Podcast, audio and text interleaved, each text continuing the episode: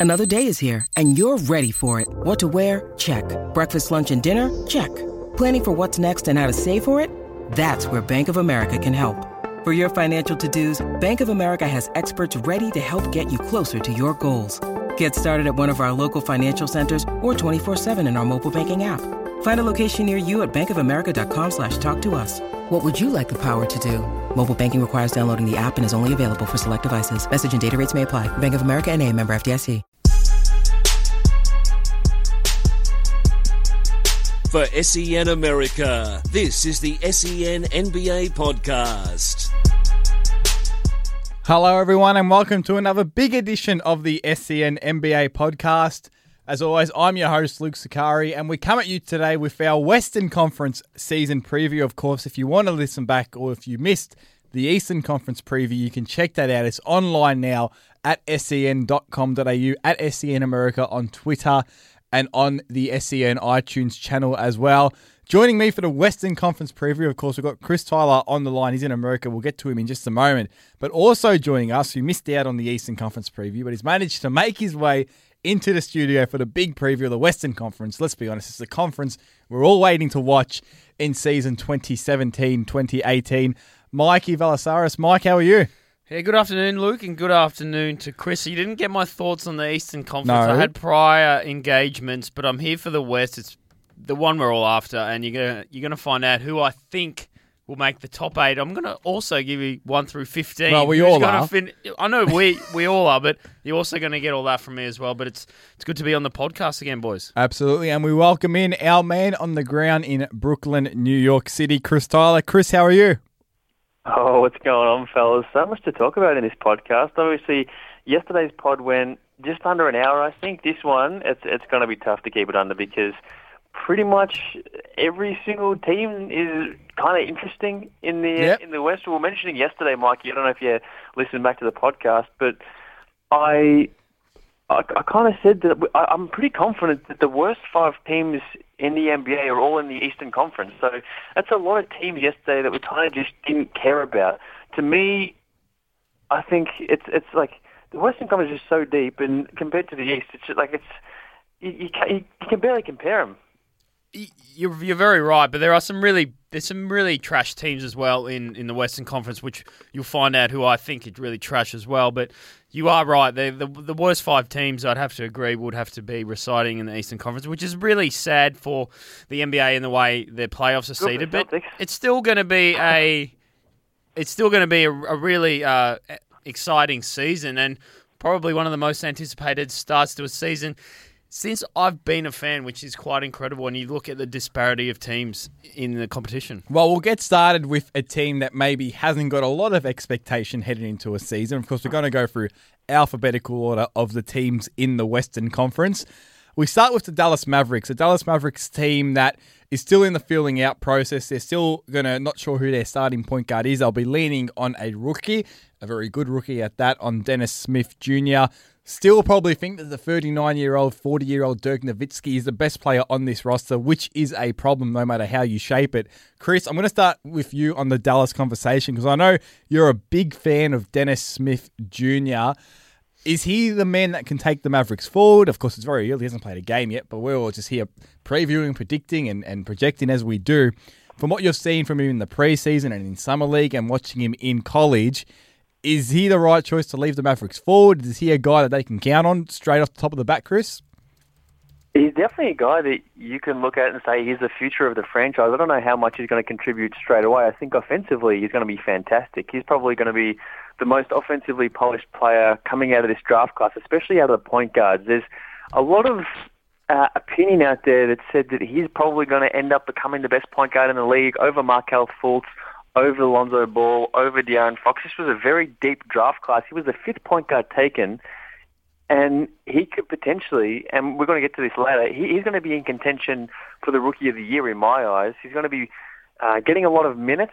He's probably going to be starting, and he's going to be putting up some big numbers. This is a team who last year had the worst offense in the entire NBA, and this year they haven't really brought in anyone except for him that can really uh, boost those numbers up. So expect the ball to be in his hands a lot, and expect the offense to be kind of run through him, and he's going to be getting a lot of offensive looks. And I I just expect him to have not a massive contribution, but enough of a contribution that all these Mavericks fans are going to be excited about what the future holds. Because for so long they've kind of been in this Dirk Nowitzki era. Last year, it was they were kind of in between eras, and that's kind of the the similar feeling for this year as well. But at least they've got someone there to look at and say, all right, he might not be ready quite yet, but Dennis Smith Jr. in a couple of years' time is going to be the guy, the face of our franchise. And he's really confident as well. He's a confident kid. He's going to come in and he's going to do what he does. And he probably will take over the reins offensively, mainly because they don't really have anyone else on the Dallas Mavericks roster. Now, I want to point out someone who did take over the reins a bit last year. Harrison Barnes came over from the Golden State Warriors.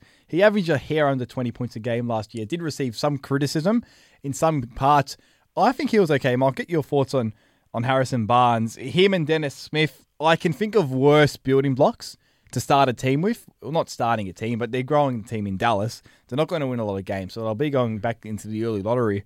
Harrison Barnes, what have you seen from him since he moved to Dallas? Is he is he a guy that can go? He averaged 19.2 points a game last year. Can he increase that to 22, which then goes to 24, which then goes to 26? Can he be that guy? So he was a casualty, obviously, because they got Kevin Durant Correct. over the Golden State Warriors. And, and I was initially really disappointed in his season at the Dallas Mavericks. I thought he was going to not so much explode onto the scene, but really relish his uh, I guess being the the go to guy on the team. Obviously had Dirk Nowitzki. He obviously took a bit of a step back last season. He's probably going to continue with that trend. But I was a little bit disappointed in in his season.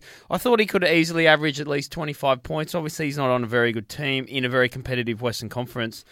Initially I was I'd say I was disappointed, but there's all that he's there to come back, and hopefully he can make a better comeback for this season. I've also got some thoughts on Dennis Smith Jr., who's got the highest vertical leap yeah. in the NBA with a 48 inch vertical insane. leap. It's, it's an incredible. He's an incredible athlete. He's also got the hardest position I find for a rookie, and if he's going to be the face in quotation marks, the face of the franchise. I think he's going to struggle this season just because of his height.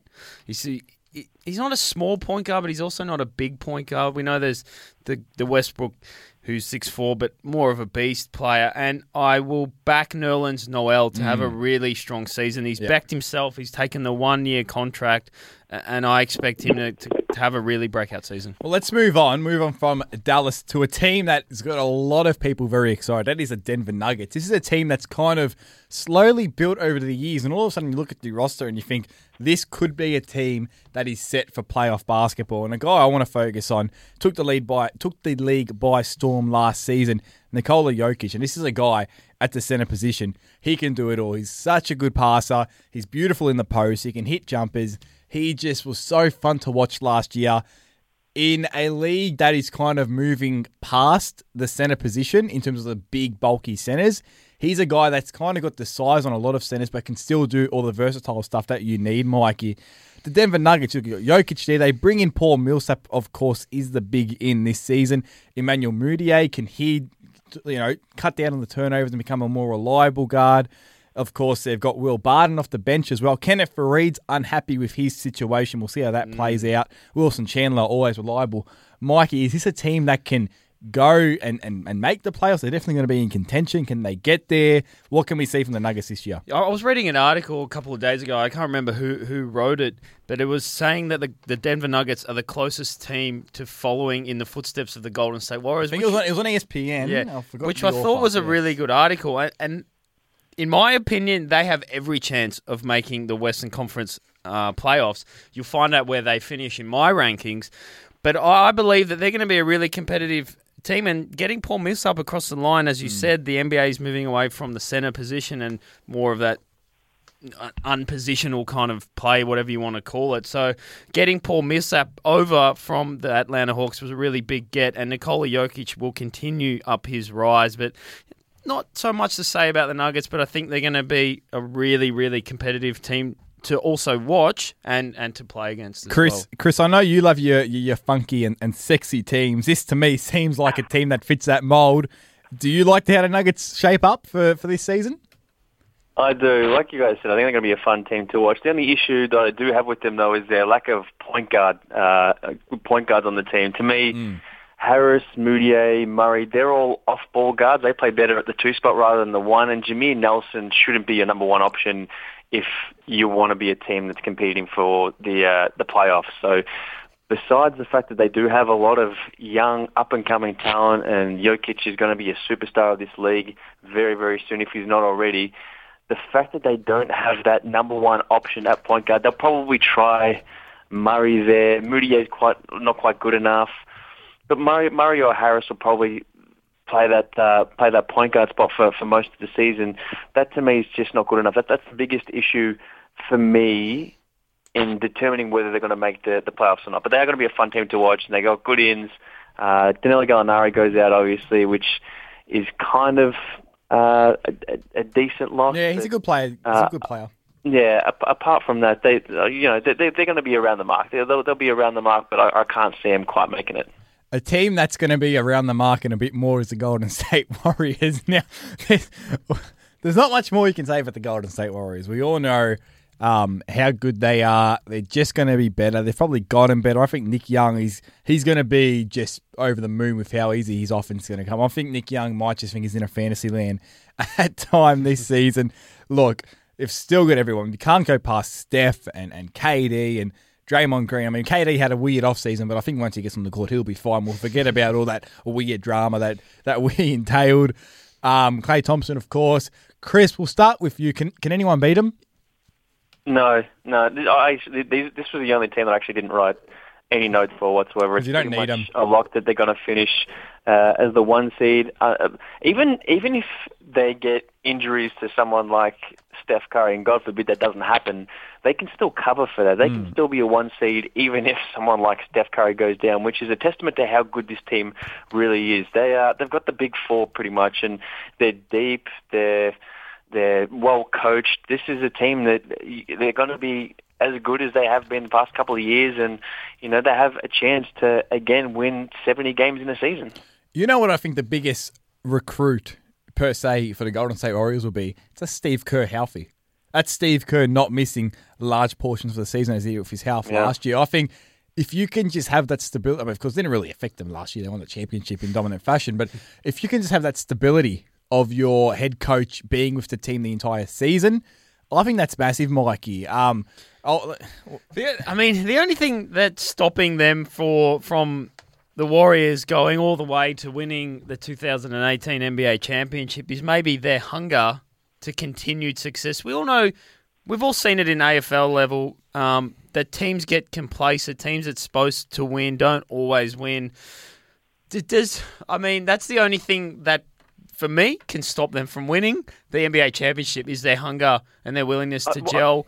And they all I know they all buy into the NBA into sorry into their team uh, mantra, next man up and share the ball. But will there ever be a time where one of these players wants to go off and do his own thing and starts getting selfish? Can Nick Young, you know, ruin up their their team chemistry? But look, my my prediction is they're going to win it in easy fashion again.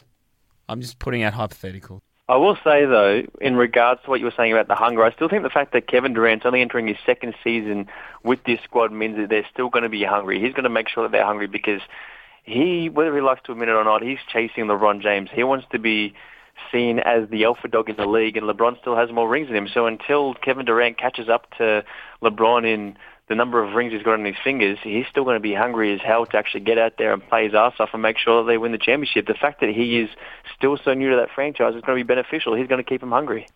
A team that could keep him hungry is coincidentally the next team on our list. That's the Houston Rockets. Now, you talk about off-season change and bringing in um, a new piece to mix up a formula that worked so well last year, and that's Chris Paul joining the Houston Rockets. Now, on the surface, now when this, I've kind of changed my view on this move. So on the surface of it, I thought, hang on. So James Harden has had one of the most dominant and successful offensive seasons that we've ever seen playing at the point guard spot. You bring in Chris Paul, who's a point guard. He's never really played off the ball in his career, so he will be taking over those ball handling reins. But so initially, in the initial stage, I thought, geez, how's that going to blend? Are, are you trying to get too creative here? Are you taking away from Harden and whatnot? But the more I thought about it, and the more I've spoken about the Warriors, and the more I've seen how the Rockets went down last year, it's I, I've actually turned. I like the move now for the simple fact, Chris, that in this league, when you're facing when you're trying to knock down Golden State, You simply need talent. Like that is it. You need talent. You get in your your, your two to three all stars, and then you figure out how it blends. You, there's no point trying to remove yourself from recruiting an all star if if you're worried about about the fit because these guys will make it work. They're too good. They're too good not to make it work, and you need to have them if you want to beat this team. It it makes the Rockets. So like I said, the, the little analogy I gave in the Eastern preview, Chris, that who's the most second intimidating player on a team. So if you take out the last year, if you took out James Harden, there wasn't really anyone else on this team that you're scared of all of a sudden you take Harden out and then Chris Paul's there, one of the best point guards in the competition. So then you've got a second guy to worry about. So that's what I love about the move. Chris, uh, what are your thoughts? I mean, you're bringing Chris Paul. How does that affect Harden? It obviously gives them a better chance of beating Golden State because they're simply better flat out on paper. Do you like the mix? Do you like the duo, Chris? Well, that was going to be my point exactly what you said. Talent wins games, yeah. and if you have a chance to recruit someone like Chris Paul – you do it. You saw last year you weren't good enough where you were to beat the Golden State Warriors. You have to change something up if you want to get to their stage. And the fact that they brought in someone as good as Chris Paul is only beneficial to the team. Now, it might take a while for them to really gel and work out how each other plays, but once they figure that out, if even if it takes them a couple of months, once they figure that out, they could be really dangerous. I don't think they're going to be as good as Golden State. They'll still be behind the mark, but they're giving themselves the best possible opportunity. I think we spoke about this in a podcast. I'm not uh, a couple of weeks ago, I think, or a couple of months ago. I, I've kind of lost all my sense of, of time since I've been over here, but I always, I think it was in response to what Chris De Silva said on Twitter when people were always up in arms uh, about teams making moves if it doesn't uh, get them over the edge against Golden State. So I think it was in reference to Dwyane Wade uh, going to the Cavs. Yeah. And there was a lot of people tweeting, well, this doesn't make you better than the Cavs. That doesn't matter. You still have to give yourself the best possible opportunity to get over the line. Even if an individual move doesn't make you better, you still have to give yourself the best possible opportunity because the whole reason we play sport is because nothing is guaranteed. You can be a worse side and still win games. That's the whole joy of it. Otherwise, we just wouldn't play these games. The Houston Rockets are making sure that if something happens to the Golden State Warriors, if they do suffer from injuries or for some reason there's locker room turmoil, they're ready to pounce. They're giving themselves the best possible chance to pounce should something go wrong for the for the Golden State Warriors. So I, I love I love the move for, from them as well. They brought in as well Cam Oliver out of college, Luka Mute, PJ Tucker. These are all guys that are going to be important pieces for this squad as well. Yeah, you, you've stolen the words out of my mouth, uh, Luke. I initially didn't like the move to get Chris Paul over to the Houston Rockets. I just didn't see how it was going to gel with, with James Harden, two ball dominant players. But the more I thought about it, the more I really liked it. You saw them uh, playing around in, in just mucking around in preseason and all that stuff. Um, but the only questions I have is that Chris Paul has always struggled in the playoffs. He's never made it past the second round, and same as Mike D'Antoni, he's never made it past the second round as well. I hate to be negative, but I just don't see them getting this. This one move with adding Chris Paul just doesn't get them further into the uh, further into the Western Conference uh, playoffs. Yeah, and we'll move on. And just quickly before we move on from the Rockets, you mentioned them there, but Chris, but I reckon PJ Tucker and someone like Mbah a Moute, we all know the Rockets haven't been a great defensive team. So those are two guys who can put on the perimeter. Don't worry about what they do on offense. Say, you guard this guy. And they, they're reliable, you know, so that helps them on a defensive side of the ball as well. Let's go to Los Angeles. We'll start with the Clippers. Uh, a different looking Clippers team. So this will be, I reckon, Chris, I'll start off with you. This is either going to be a new era for the Clippers and they will lose some games and and and change it up from there, or it will, it's still going to be a new era regardless. But it can almost go one of both ways. They can maintain their winning formula and still make the playoffs, or they could suffer a decline without Chris Paul. But I reckon they've got an adequate replacement in Pat Beverley. Gallinari's a big addition. They've still got Blake Griffin and DeAndre Jordan, and they got bring in Lou Williams now off the bench. Is he still going to be a pretty a pretty uh, formidable lineup in my view, Chris? Yeah, I, am I'm with you. They, they were almost as busy as the Celtics this offseason with the mm. amount of names that they brought in and got rid of. But it was a move that they had to make. They've run the same team yeah, back to the to playoffs happen. for the last however many years, and it hasn't worked. Yeah. And the definition of insanity is doing the same thing over and over again and expecting a different result. They had to mix it up. There was an opportunity to get rid of Chris Paul and to get some decent pieces in return, and that's what they did. They're probably not as talented on paper, but they're certainly, in my opinion, uh, a lot better. Like their depth is a lot better. So I'm not expecting that big of a, a fall away from from the Clippers. I think they've still got uh, a lot of talent on that roster. Blake Griffin can now take over uh, that point. Uh, that that um, that uh, what what's what's the term? Point, point uh, forward, point point forward, forward yes. role if he wants to. But they've also got Teodosic as well, who Boy, can he you know, pass he, the ball. He, he could he could be very exciting, man. He he's got some handles. He he's arguably one of the best passers in the NBA already, and he hasn't played a single game. So they're going to be a fun team to watch as well. It's definitely Blake Griffin's team right Yeah. now. Chris Paul's gone off on his merry way to the Houston Rockets. DeAndre Jordan and him are going to have a little bit of fun. I don't see where their defense is going to be coming. Obviously, they've got Patrick Beverley added to the team. He's a really underrated move. He hasn't really doesn't get much of the plaudits. He's he's a tough and gritty player, so I really like that move too. I guess he's obviously nowhere near as talented as Chris Paul, but he's going to help them transition into this new into this new era. I, I, like Austin Rivers. I reckon he can play. He cops a lot of flack for playing under his dad, but I think he's a really solid uh, bench point guard, and obviously Teodosic as well, who's a great player. So I, I have them in uh, making the Western Conference uh, playoffs. Do I see them making much of a move? No, not really. It's a transitioning season for them, I believe, but they're still competitive as well. Look, they probably haven't gotten that much worse, but they also haven't got better in terms of beating Golden State. So we kind of almost got to wait and see if the Clippers and see how they play out. Uh, another team that we're going to have to watch very closely is the team that share the building with them. That's the Lakers. And after a couple of years of indifference with the Lakers, I want to say irrelevancy because the Lakers are never, ever irrelevant, but maybe a couple of boring seasons with the Lakers, if I dare say it. Mikey, we're not going to be bored this year with this team. They might not, they might not win a lot of games, but there's one guy on this roster that we're not going to be bored with. Uh, uh, has a, has a rookie made such an impact before? You take even his father out. I'm talking about Lon- Lonzo Ball. This guy can ball out. he is. I was watching some of the preseason stuff, even some highlights in the uh, sorry the summer league, Summer league. and watching some highlights in the preseason. And he is one hell of a passer. He's got one of the weirdest shooting forms I've ever seen. I don't know if it's correct, but it works. but his passing, it, it, it, look, they're not going to be they're not going to be much of a team, but just I'm going to be tuning in just to see how good this Lonzo Ball can be. And obviously they got our man Andrew Bogut over. He'll be more of a he's going to play a few minutes More to of a start mentor. off with More of because of Brook Lopez's injury. Andrew Bogut's a really smart player and he's a, a, a really uh, great passer as well. So he's going to help them out a little bit. He'll probably play 15, 20 minutes a night, but I'm excited to see Lonzo Ball. And I don't know about Brandon Ingram. I still haven't been sold on where. I mean, I'll bring you in on this, Chris. I don't know where where I sit with his talent levels and where he can go. Uh, yeah, I think like most people, I was a bit underwhelmed with how he played last year. He's a very skinny guy, and he, he had trouble imposing himself in the contest a lot last season. The talent's there, but he's just relatively raw. Hopefully, he takes a step up this season. Otherwise, you know, he, he might see a decline in his minutes. But the one thing I wanted to talk about with the Lakers, you guys are a bit late to the party. No one cares about Lonzo Ball anymore, man. It's all about the Kyle Kuzma era. That's all Lakers fans are talking about at the moment. It's Kyle Kuzma. Yeah, and and you know what? And to that point as well, I think what's exciting about that is the Lakers actually have a direction now. Now they got a mm. future. Like so, you got Kuzma, you got Ball, Ingram. We're still not sure on.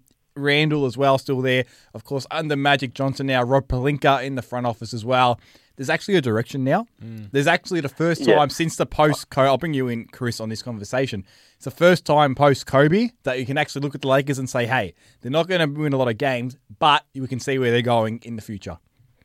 Exactly. They've got the pieces there, but they're not going to quite uh, win as many games as a lot of Lakers fans are probably hoping this season. Their backcourt defense is probably going to be one of the worst in the league with Lonzo Ball and um, KCP. Neither of those guys are going to be particularly uh, particularly solid on the defensive end. Along with that, three of their five projected starters for this season are new to the team. Yeah. And we mentioned Brandon Ingram before. He's only in his second season, so that's a lot to kind of work out. And they look all right. They looked all right in uh, in both summer league and the uh, the preseason. Alonso's probably going to help remedy a lot of the chemistry issues that they might have otherwise had. But there's still going to be uh, some hurdles to get over with the Lakers. So they're going to be fun, that's for sure. But they're not going to have quite the uh, the the amount of talent just yet to really compete for uh, for a playoff berth. We'll move on to a team that, that I'm, I'm fascinated with. I'm fascinated with the Memphis Grizzlies. I really am because they're a team that it seems like every season when when we're previewing the West and we always say, man, the West is deep. There's so much talent in the West. It's going to be so hard to make the playoffs in the West. And whenever we're doing our predictions, Memphis is a team that always seems to somehow slide out of people's um, uh, um, playoff playoff picture. And I'm probably guilty of that, as you probably hear later when we give our predictions.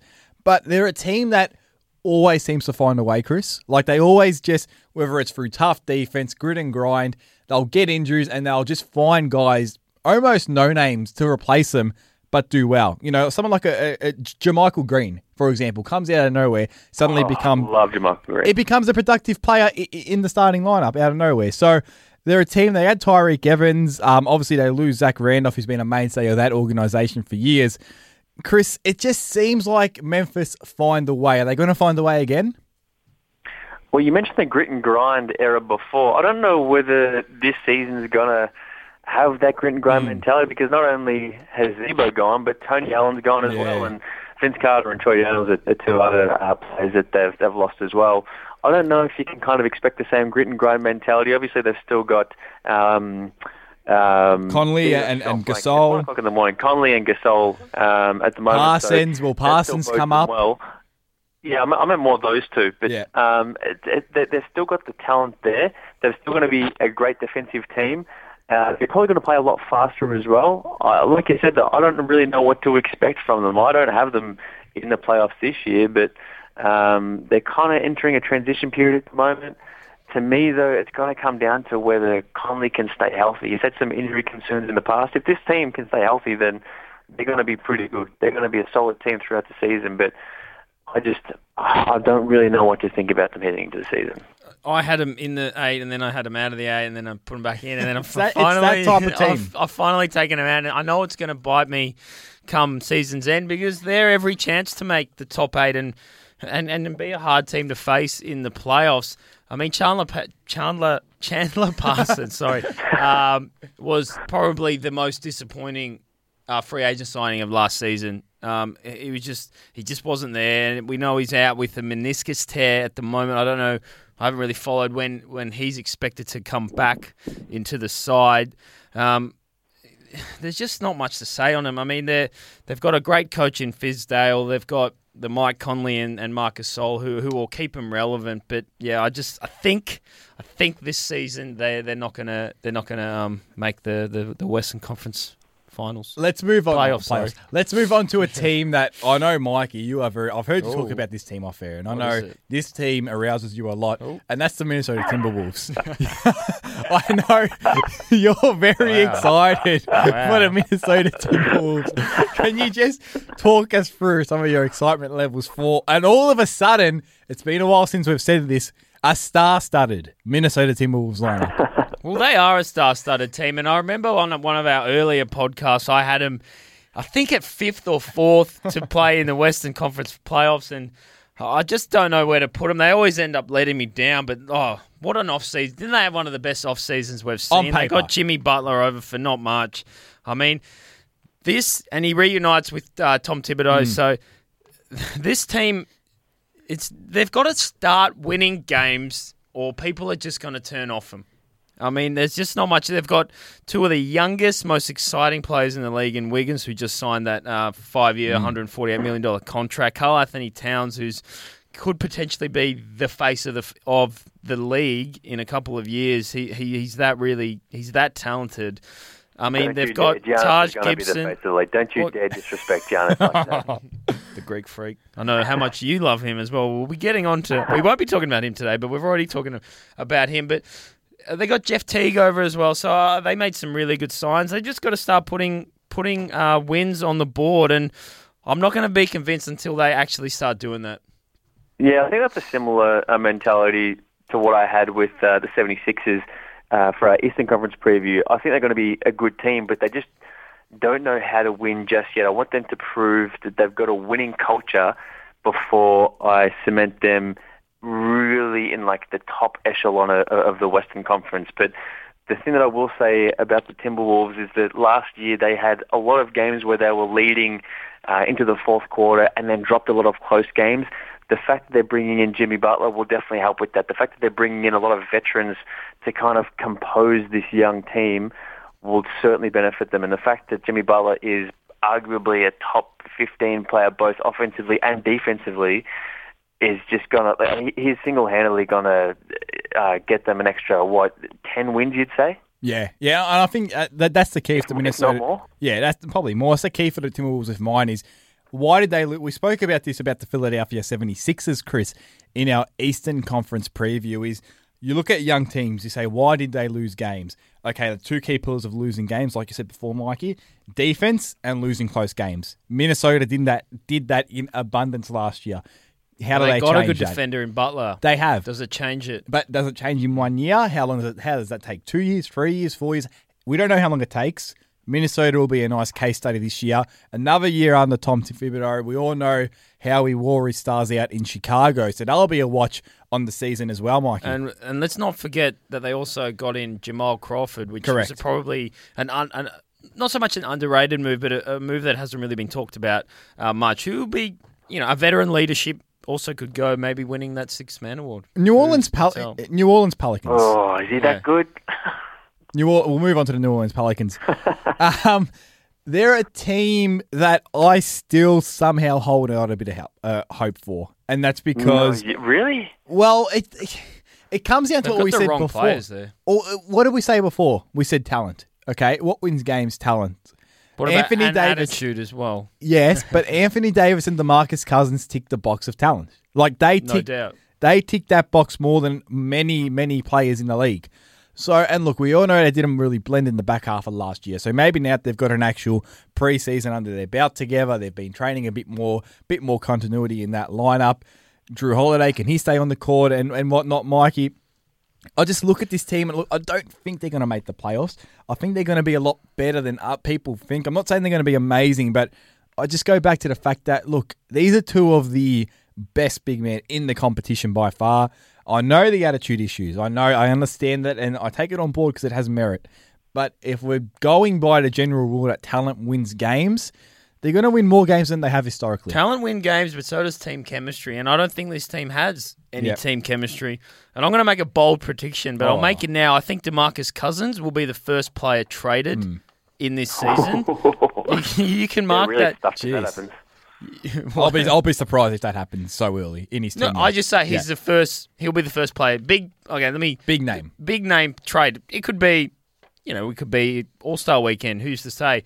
But I just don't think they've got those two players cannot play together, and they don't spread the floor enough.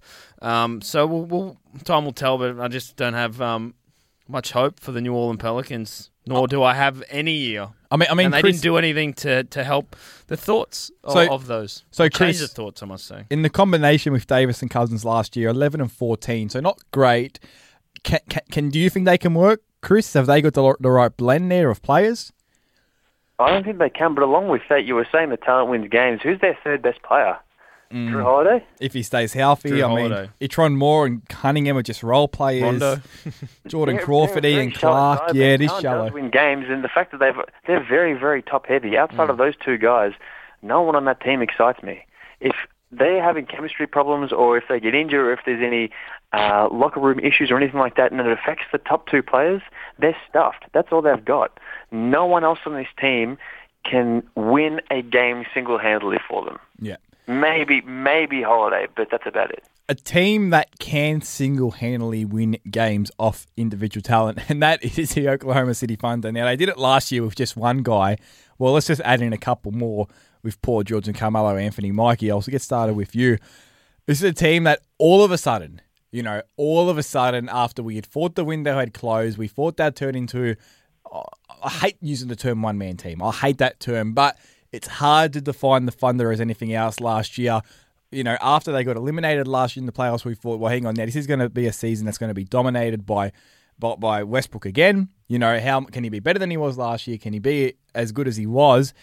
All of a sudden, with Paul George and Carmelo Anthony, does he need to be as good as he was last year? He definitely does, and I don't buy into people saying that he's got that out of his system. He averaged a triple double. That's the way he is, and that's the way he's going to be. You, you don't want it out of his system. No, no, you No. don't, of course. And you saw when when he had a triple double, they were thirty four and nine. Yeah, so obviously he needed to have those triple doubles. But I believe that these. I actually, I don't know why I believe this because Carmelo Anthony has been such a stubborn player his whole career, but I just feel like they're going to buy into the system and try and really make this work. They get, they're they're on my top five teams, uh, summer league or league pass teams to watch, and I really think that they're going to make they're going to try their very best to make this thing work. I believe that Paul George might stay on and not go and venture other venture greener pastures, as you might might like to say. But I'm really excited to see this, and I really like the addition of Paul George. Obviously, they gave up nothing. Even Steven Adams under another year, who's a big player, really strong. They had a shocking game against the Melbourne United, who we've already spoken about uh, on another podcast, Chris. But um, I'll bring you in uh, as well. I mean, I know you're excited to see this team play. Yeah, they're probably number one on my league pass rankings at the moment. They've got three bona fide stars. It might take them a while to really gel together, but by the end of the season, they're going to be well and truly in contention. I think the fact that Russ got out his superhuman season last season and put up the big numbers and proved himself as one of the greatest uh, offensive players that we've ever seen, I think that bodes well for him. Now that he's done that and got that out of his system, he can go, all right, now I'm willing to play a team game. I'm willing to win. I know what it's like to go an entire season without winning too much. I want to be back on the winners podium and I want you guys to help me. So I think that if they can all buy in, I'm pretty confident this could be a team that finishes top three in the West and really pushes for uh, a Western Conference Finals appearance. Do you, do you think they will buy in? Yeah, I think they will. M- Melo concerns me a little mm. bit. We saw his reaction when he uh, asked his thoughts about potentially coming off the bench, and obviously that's not going to happen. And Billy Donovan has said that he's going to start but just something like that, just the way he reacted by laughing mm. and saying, "Who me?" when when they asked him about coming off the bench. I don't know if he's really ready to sacrifice his game as much as he might need to. So out of the three, Melo's the one that concerns me the most. But uh, we'll, we'll see what happens. Maybe once he, he plays with uh, Russ for a little bit, he can kind of uh, be beaten into submission a little bit. and I think Melo's a question mark here. I think before he came, everyone was really excited. They thought Paul George, beautiful, can e- not easily, but can he can slip into the role that KD played. Adding Melo, and like I said before, talent win games, so it was, it was a good move but it did create that extra question mark that didn't exist with Jess. Uh, yeah, does Melo think he's number one? Do, do you reckon Melo thinks he's the number one option on this team? Well, it's definitely not in principle, but does he think that he might? I mean, he's been he's been number yeah. one for what 11, 12 years, and it's very hard to get that out, out of yeah. just your your mentality when you play, out of your mindset. That's very hard. You can't just get rid of that over a summer. And you'd hope that he's seen we're being number one. I don't know if he can see it as clearly as we can proceed. We've seen him being number one doesn't really get him too far. So maybe but he's never been a number one on a team this talented. He's had some talented players in his past, but but he's not never like but, but not like this. This is on a different level. He's never been number one on a team like this.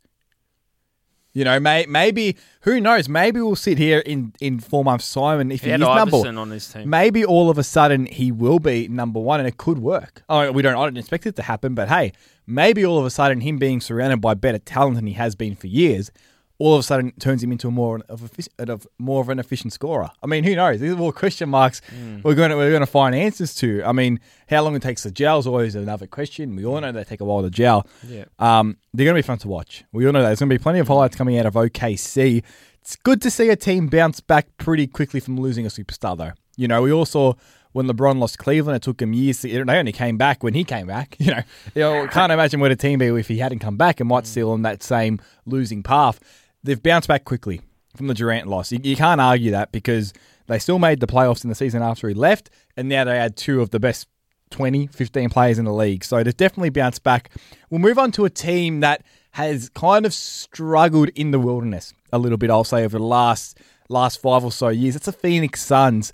Another team in this conference that I just struggle to really get a read on. I don't really know where the Suns are going. we all know Devin Booker is going to be an absolute star. We know that. So you got that building block. Chris, I want to start the conversation. We'll get to Booker in just a little moment. I want to start the conversation with Eric Bledsoe. And this is a guy that he's going to find himself in the trade rumor mill because he does every year.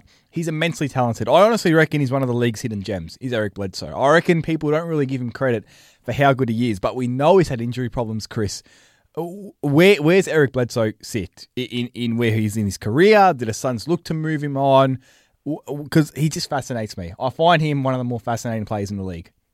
Yeah, I wouldn't be surprised if they did move him on because they've got such a young, uh, really exciting team. This is one of the most exciting, uh, potentially exciting teams in the entire league with guys like Devin Booker to Marquese Chriss and to Josh Jackson.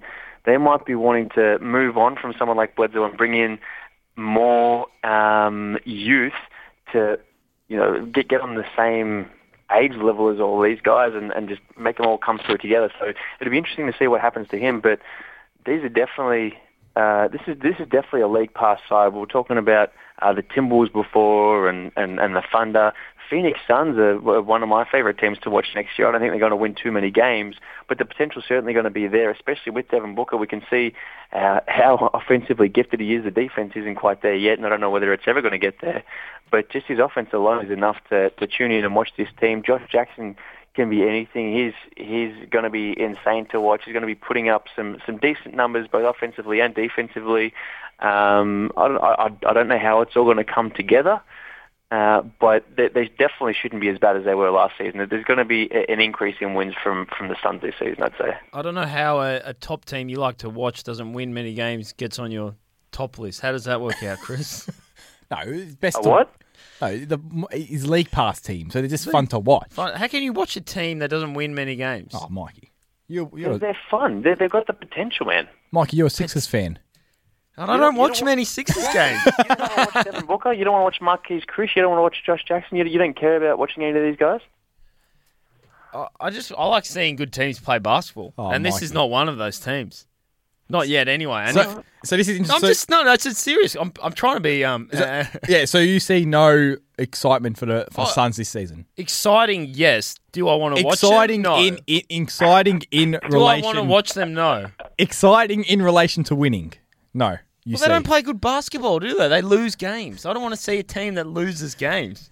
you don't want to see Devin Booker putting up fifty and, and sixty He- points. He got 70 points in one game. yeah. One game. Oh, it's exciting. Yeah, no, he is exciting, but it was one You might be game. selling it there, Mike. It's one game. it was one time. Okay, well, Chamberlain only scored 100 once. I know. No, look, he, he, he, look, Devin Booker to me is one of the most exciting young players in the league, and, and I love everything about him. Um, but look, I just, I was having a little jab at Chris to, I, I don't like watching a t- bad, yeah, they're a bad team. Bad teams play basketball. Lakers so, are going to be a bad team unless they're going to be fun to watch. yeah, yeah, that, that's true. I'll give you that because I'm really excited to see Lonzo Oh. Ball. But I put Lonzo Ball maybe even a little bit better than what Devin Booker. Devin Booker's a scorer. Lonzo Ball hasn't played a it. playmaker. Hey, hey, Devin Booker. Playmakers for me are more. Everyone in the NBA can score the ball if you give them enough shots, Mikey, chances. Devin Booker is a ve- Playmaking is harder. Devin Booker. Can we have a- an? Can we argue on? Can we agree or disagree on that? Is playmaking a harder Devin skill Booker to doesn't have? need to be Devin not Booker? a facilitator. He's a two guard. Devin Booker is a terrific passer of the ball. Do not don't underestimate Devin Booker the way he sees the game and the way he passes. He passes. doesn't need to be. He doesn't. No, need to he doesn't need to be. facilitator that Lonzo Ball. He's just a two guard. It's a, he's a different position. He Oh. plays a different way. And I honestly reckon he's not about. He can pass the ball. I honestly believe that. But I he don't. won't Re- pass the ball as much as Lonzo Ball were playing. That's what I'm trying to say. Yeah, but they're different players though. Of course they are. I Yeah. know they are. But I, I was just comparing the two. Just why I'm more excited to see the, the Lakers play over this Phoenix Suns team. But yes, you're right. And I think Eric Bledsoe is going to be on the trade table all season long. Unfortunately for him, because he's a really good player, and he could be used somewhere else. Portland Trailblazers boys. Chris, I'll start with you. Um, a team that has kind of hamstrung themselves into the same team as they were last year and probably will be for years to come because of the way they've given contracts to everyone. Yeah, the good thing for them though is they brought in Nurkic last season, who's Correct. going to be a terrific addition for them this season. They're going to get a full season out of him. They're bringing in a couple of rookies in Zach Collins and Caleb Swanigan, both highly touted out of uh, out of college. There's enough talent there to remain in the playoffs. They made a late playoff push last season and ended up uh, getting the eighth seed, eventually losing in straight sets to uh, to Golden State, as we know. We need guys like Mo Harkless and Noah Vonleh to really step up. They had decent seasons last year. We want them to step up once again. And we need guys like Meyers Leonard and Evan Yeah. Turner to just really turn around their form because last season they were just terrible. So we know that Nurkic is going to be good. We know their backcourt is going to be fantastic. It's what these other guys can do around them. They have the potential to be good. This isn't a particularly shallow roster No. unless these guys don't live up to how well we know they can play. Yeah, a lot of it will come down to that depth because, like you mentioned, guys like Damian Lillard and CJ McCollum. Now we know what they're going to get from those individuals. The question I have, Mikey, is I look at someone like Lillard. Now we all love him. He doesn't lack a lick of confidence. He's very, very confident in himself and in his abilities, which is fine because it works for him on the offensive end. When he gets on the roll, he's very, very difficult to stop.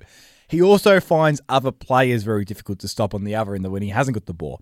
So I look at his Portland team and can you build a team around the backcourt that can score in abundance, Lillard and McCollum, but struggle going the other way? You you definitely can, and I'll rate this this backcourt as the best in, as any of the best in the NBA. The, I think the key to, to, to this team. Ahead of Golden State? No, I said as any of the best. So One off. put off. him in the top. Okay. Yeah, one off. Sorry. Um, no, not ahead of the Golden State Warriors. But I put the key down to Nur- uh, Nurkic is, uh, well, if he can really grow this season, he can really take. We saw what he did when he came over. I don't know how many games he played. I don't know if Luke has any of those stats. I think he came over for about 15 games and then went out injured, and they won, I think, 11 or something. It was something ridiculous. Four, they went 14 and 6 when he was uh, when he was playing. Yeah, and, and that, that that is a top five for team Yeah, in the and I think he's that talented. And Damian Lillard reminds me of a Westbrook where he- he's loyal. He wants to be there.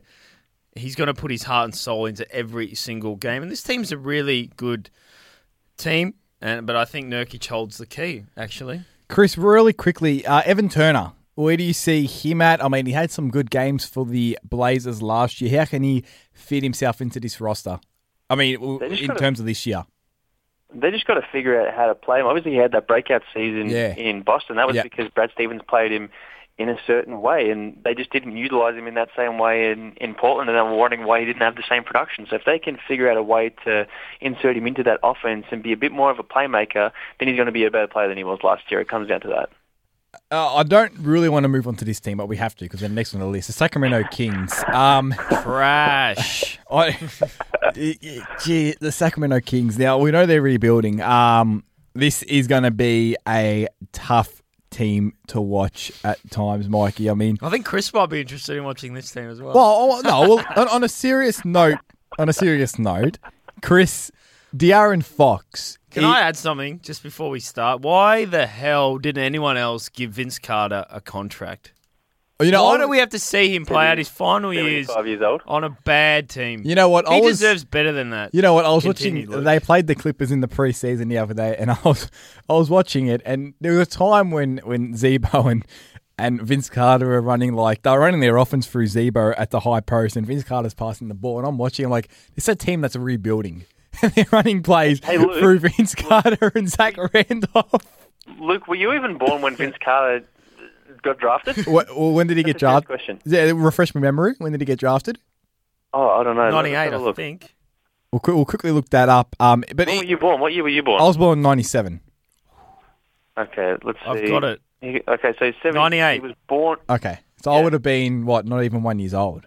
And Well, he yeah. is There you go. When were you born in 97? July.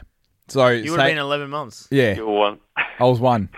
You Is were it- one and you're 13 months. That's unbelievable. That just no, puts- 11 months. 11 months. That puts it into a picture of how um, how old Vince Carter is. We all know how old he is anyway. And now you're seeing him collect his pension as well. It's going to be beautiful. Chris Chris De'Aaron Fox, um, high draft pick. Your thoughts on him? Is, was he the right pick for the Kings? Is he going to be a guy that can they can rely on in the future as a building block? How how do you see him playing out?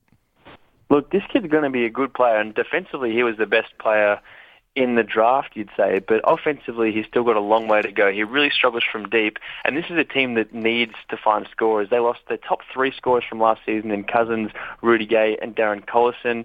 Buddy Hield is the highest returning king, highest scoring returning king on that uh, squad, which goes to show how little offensive production they're going to have on this team. And go, uh, every, everyone kind of raved about how good these guys' um, draft was, picking up not only De'Aaron Fox but also Justin Jackson and Harry Giles, who, by the way, surprise, surprise, will be out until at least January with a knee injury. I was underwhelmed with it. I think that they could have gotten better at each of those three spots. De'Aaron Fox has the potential to be a really good player, but I don't think he's going to quite be able to fit in with what they want from that point guard position with, you know, a, a bit more of an offensively uh, gifted player. And he could become that eventually, but not quite away, not not quite uh, right away. Justin Jackson has a very, very low ceiling, I'd say, and Harry Giles is going to be perennially injured. I think this is kind of one of those things, you know, how if you've been doing something ter- so terribly for so long and you do something okay, then everyone really lauds you for it. So if you get like a, if you, if if you're used to getting two out of tens and then you get a five out of ten, everyone applauds you. It's still mm. a five out of ten. Yeah. You still didn't get, have a great draft. They didn't get that much better, even though they brought in three guys who a lot of people knew because they played for big time colleges. None of these players are going to really help them, especially straight away. De'Aaron Fox is the only guy that I can see being uh, an all-star caliber player. The other two, I can't see that happening at all. Yeah, uh, before we move on to the Kings, I just want to add really quickly. They probably have a guy that just somehow fell out of favour at the worst time last year when most rosters were filled. Um, they probably got the best trade piece in the league in George Hill. This is a guy that he's one of the better point guards and more solid and, and high performing, consistent point guards in the league. Hey, if they want to try and, I would give up a first round pick for George Hill. If I'm a contending team and I'm I'm lacking in the point guard spot at any time in the season, if I get an injury, I'm going to the Sacramento Kings and say, hey, give me George Hill because that guy can play. He's one of the more reliable guards in the league who can give you a high Denver? performance. You reckon to Denver? M- maybe it is Denver. You know, who knows? Because he's a guy that kind of just just almost fell into their lap. Yeah. The way he, he, played out with him in the offseason, he kind of just ended up in Sacramento because that's how the timing of it all worked out. So it wouldn't surprise me one bit if he's playing in the playoffs for another team. Maybe Minnesota could use him no. when Jeff Teague doesn't seem to be running that team. Who knows? Oh, who, who, it is, I don't know. But you know, it's bound to happen that you, you, someone's point, starting point guard will get injured and whatever. So I'll look at George Hill and say, hey, that that's a real bargaining piece. I'm not sure how much he'll help them where he is, is age wise and where they are team wise in their building phase. Can I ask a question without notice? Mm-hmm. Both of you, is this the worst team in the NBA? No. No, no, no, no, no, no, no, no, no way. you obviously, you obviously weren't, you obviously weren't here for the East preview. No, I was. I had, I had prior engagements. Hey, hey, hey, hey. I started off the podcast by saying that uh, that the East have the worst five teams in the league. I, I still think the five there's five teams in the East that are worse than the Kings. You know who's not going to be a bad team? The San Antonio Spurs, because they're never a bad team. Uh, well, we know Kawhi Leonard will be missing the first part of the season, which does hurt. Uh, Chris, oh, Michael, we'll start with you. Put your hand up. You're very keen to chat about the Spurs. Um, this this team, I mean, are they going to be? We all know how good they are. They're going to be the same old as the Spurs in a good way. Is this the year that they actually regress? Ugh. I mean, I've been saying it. Maybe a lot of people have been saying it for like five or six years. They're going to fall back. They're going to fall back. Everyone thought that when Tim Duncan retired, that this would be the end. Obviously, Kawhi Lemons, uh, Lemons, Kawhi Leonard has come through in abundance, and he's the two, the best, in my opinion, the best two way player in the league. After last season, he he he learned how to shoot the ball and he went after it. They didn't make any big additions to the team in the offseason. And the famous saying goes, if you're not making moves, you're going backwards. So I just. I, I feel like maybe this team might come in a little bit stagnant. They might struggle early without Kawhi Leonard. So, I mean, are they still one of the best teams in the West? Yes. Do will they regress slightly? I also think they will do that as well. We have to say as well, it's just not the San Antonio Spurs this season. It's Patty Mills' San Antonio Spurs. he's going to be given the keys to that point guard position, and he's going to be able to prove his worth. He's going to be the guy for the team. So, man, I think pretty much like all of Australia, we're going to be hoping that, uh, that they can continue their form. This is kind of they're kind of the opposite of the 76ers and the Timberwolves. Those teams don't know how to win. San Antonio doesn't know how to lose. They're mm. coming off their 20th consecutive year in the playoffs and their 18th straight season of winning 50 games. That is some phenomenal numbers. And as long as they've got Coach Pop in charge, there should be no underestimating the Spurs. They're still going to be a very good side, even though they're still getting on in age. Uh, um, Pau Gasol's he, he had a, a subpar performance last year. Um, uh, my God, what's what's the Argentinian? It's very it's very Manu, in the morning. My mind's Manu Ginobili's 40, so you know a, a lot of these guys are getting up on age. They bring in Rudy Gay, who's coming off that injury, so we don't know how he's going to perform. I still I'm not I'm not willing to completely rule out San Antonio Spurs until they prove that they can't win anymore. And let me just um, make my point clear. When I say they will regress, I still think they're going to make 50 wins, but I think they're going to struggle to get to that 50 win. Um, we I think last season they had about 60 wins, so I think Mm. that is a regression. But yeah. I think it's still good for top four in the West. Uh, I wonder where LaMarcus Aldridge sits. He, he, he fascinates me, LaMarcus Aldridge. Came over on big money. He's almost underwhelmed, I think it's safe to say, in his couple of seasons in San Antonio. I'm pretty sure he's got a player option, correct me if I'm wrong, at the end of this season. So he's a guy that, you know, how's he going to, Chris, I'll, I'll- throw it to you really quickly. LaMarcus Aldridge, Yep. is he going to. I don't think he's ever going to be the guy we saw in Portland because I'm pretty sure he's 30 years old now, so he's past that. Can he improve himself on the past two seasons, or is this simply how he fits in in this system, and, and that's just how LaMarcus Aldridge is now?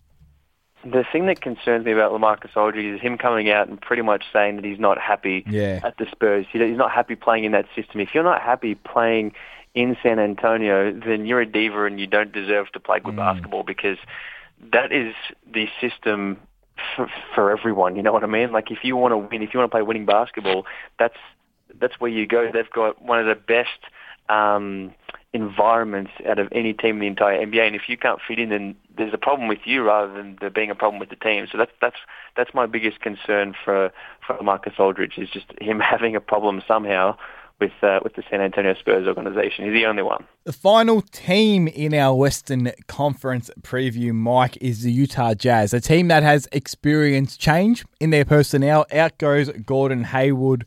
Ricky Rubio comes in, George Hill goes out, so they look a bit different. But I think on the surface, Mike, this is still a team that, that will be in the playoffs come the end of the year. Yeah, I totally agree.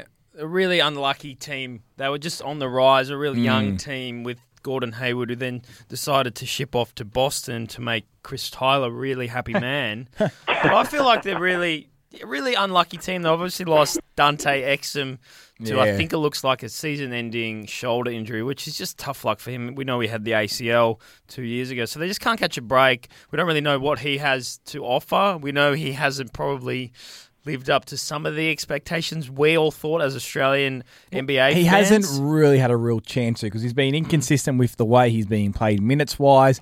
He hasn't been great when he has had minutes, but now he's got another injury to worry about. Mm. He's had a tough run of it. People forget he's only he's a young. He's really up. I think he's twenty one or Yeah, twenty two. he's 95, so it makes him 22. Yeah, He's born not- in 95. no- oh, sorry. Born in 95. He's not ninety five years old, Mikey. Before I let, well, well, I'm not going anyway. But before we move on, um, I'm really sold on Rudy Gobert, Oh, and I think he absolutely. is a phenomenal player. And when I when you told me to do the top 15, I didn't know where to put them, and then I really thought about Rudy Gobert, and I think he's really going to come up leaps and bounds this year, and he's going to keep Especially them Rudy, that's the relevant. And Joe Ingles is a really not underrated to Australian fans, but maybe Chris probably knows a little bit. He doesn't get much fanfare, but he's a really talented and just a really smart basketball player. And they've still got, I mean, they've still got Joe Johnson, and then obviously Chris is pretty hot on uh, Mitchell Donovan as well. So I, I think they're still going to be a really good team, even though they can't really catch a break with injuries and losing Gordon Hayward. Yeah, that, that uh, Ricky Rubio Gobert combo is going to be on display throughout the entire season in Utah. It's going to be incredibly fun to watch. The loss of Exum obviously hurts. The loss of Hayward hurts so much more. But the additions of guys like Rubio and like Jonas Jerebko from the Celtics and Donovan Mitchell should all help to alleviate those departures. And like I mentioned before, Joe Ingles expect him to take up uh, another step this season. He improved a lot last season. I'm expecting that same, a similar type of rise this season, especially with the increase in his minutes. He's going to uh, be asked to play a lot more than he did last year now that Hayward's gone and Exum's gone. Um, he, he's not going to be a big-time scorer, Joe Ingles, ever, but defensively he's going to be fantastic. He's going to stack the stat sheet pretty much. He's going to he's to pretty much get a, a category in every single. He's to get a statistic in every single category. Is pretty much how he plays. And if you combine that with uh, the coaching of Quin Snyder, who's probably one of the best coaches in the Western Conference, he preaches ball movement and solid defense. They're going to be a good team this year. Now let's move on before we end to the time that we've all been waiting for. This is what we love. This is why I love season preview predi- editions because we get to make our predictions and then see how wrong they are in six months' time. Um, I'll start off. I'll start off with my Western Conference. I'm going to go one through fifteen. We'll start from number fifteen. Okay, so our standing predictions. I'll start off, then I'll let you go, Mikey, and then Christos, you can finish us off. So I'll start from fifteen to one. So fifteen will be Sacramento Kings. 14 will be the Los Angeles Lakers. 13 will be the Phoenix Suns. 12 will be the Dallas Mavericks. 11 will be the Memphis Grizzlies. 10 will be the New Orleans Pelicans. 9 will be the Denver Nuggets. 8 will be the Utah Jazz. 7 will be the Minnesota Timberwolves. 6 will be the Los Angeles Clippers. 5 will be the Portland Trail Blazers. 4 will be the Oklahoma City Thunder. 3 will be the San Antonio Spurs. 2 will be the Houston Rockets. And 1 will be the Golden State Warriors. Mikey? I've got Sacramento 15th, Phoenix in 14th, uh, the Lakers 13th, New Orleans in 12th, Dallas 11th, the Memphis Grizzlies 10th, Portland 9th, Denver Nuggets 8th, Utah 7th, Clippers 6th, Timberwolves 5th, Spurs 4th, the Thunder in 3rd, and then to round out top two, Rockets 2nd, and Golden State to finish on top. Yeah, it's I'm I'm relatively similar to Mike. I've got Kings at 15, then Suns 14, Pelicans 13, Lakers 12th, Grizzlies 11th, Mavericks 10th, Nuggets 9th, Trailblazers 8th, Timberwolves 7th, Jazz 6th, Clippers 5th, Spurs 4th, Thunder 3rd, Rockets 2nd, and Warriors 1st. I think we've all we've all got different quirks, but I think out of all that we've kind of figured out figured out tiers for each team. I Yeah. think you can kind of see where each you, you get your top four. They're not as clear cut as they are in the East, though. I will say the uh, the tiers. Yeah, that's To me, correct. the, the tiers in the East are, are relatively clear cut. Yeah. This one is up for some debate, but but there are certainly there's probably uh, three, maybe four tiers. Yeah, you almost go that one to four Golden State Rockets, Spurs, and Thunder. That I'd have that Oh, tier. Golden State on their own. You have to leave Well, State on their own. Golden State on their own. But if we're talking in this way, so that's probably your four.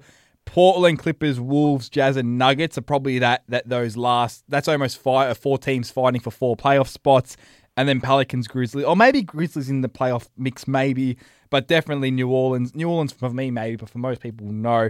Mavs, Suns, and Lakers, Kings in that bottom. Are tier, those so. six, seven, eight spots more open this season than maybe last season? Oh, probably about the same, I'd say. Yeah, about, about the same. Chris, I'm not sure what your thoughts are on that, but I think they're pretty much the same. There's probably I don't think there's as many teams. There's probably about the same amount of teams fighting for those spots as there were last year. Uh, I, re- I reckon pretty much up until the Grizzlies. I reckon I've got the Grizzlies at eleven. Any of those teams in the top eleven are all vying for for playoff spots. I can't see Lakers, Pelicans, Suns, or Kings making it. Yep. Everyone else are really going to have a good chance of, of, of getting those last two spots in, in the playoffs. So I can't remember what what, uh, what that was like last year, but it's going to be a lot tougher to uh, to make the West than it is for the East. We were talking about uh, this on the podcast yesterday. The last two spots in the East is really up for grabs. It's it's going to they're going to go to two terrible teams. Whoever finishes seventh and the eighth in the East might only win, you know. 39 games or something like that, whereas in the West, you're going to win 45 and potentially come 11th. And that wraps up the West. So now we get to wait and see how wrong those predictions are. We have one more season preview edition to come at you, which will be our our full per season preview. So we'll have MVP, Rookie of the Year, Six Man. Stay tuned for that. That will be dropping very shortly. That edition. Until next time on the SEN NBA podcast, Mikey, where can we find you on Twitter and, and other other outlets? Uh, mainly on Twitter, MickVell12. Yep, Christos. At Christos Tyler. And I'm at Luke Sakari on Twitter as well. And until next time on the SEN NBA podcast, enjoy the basketball.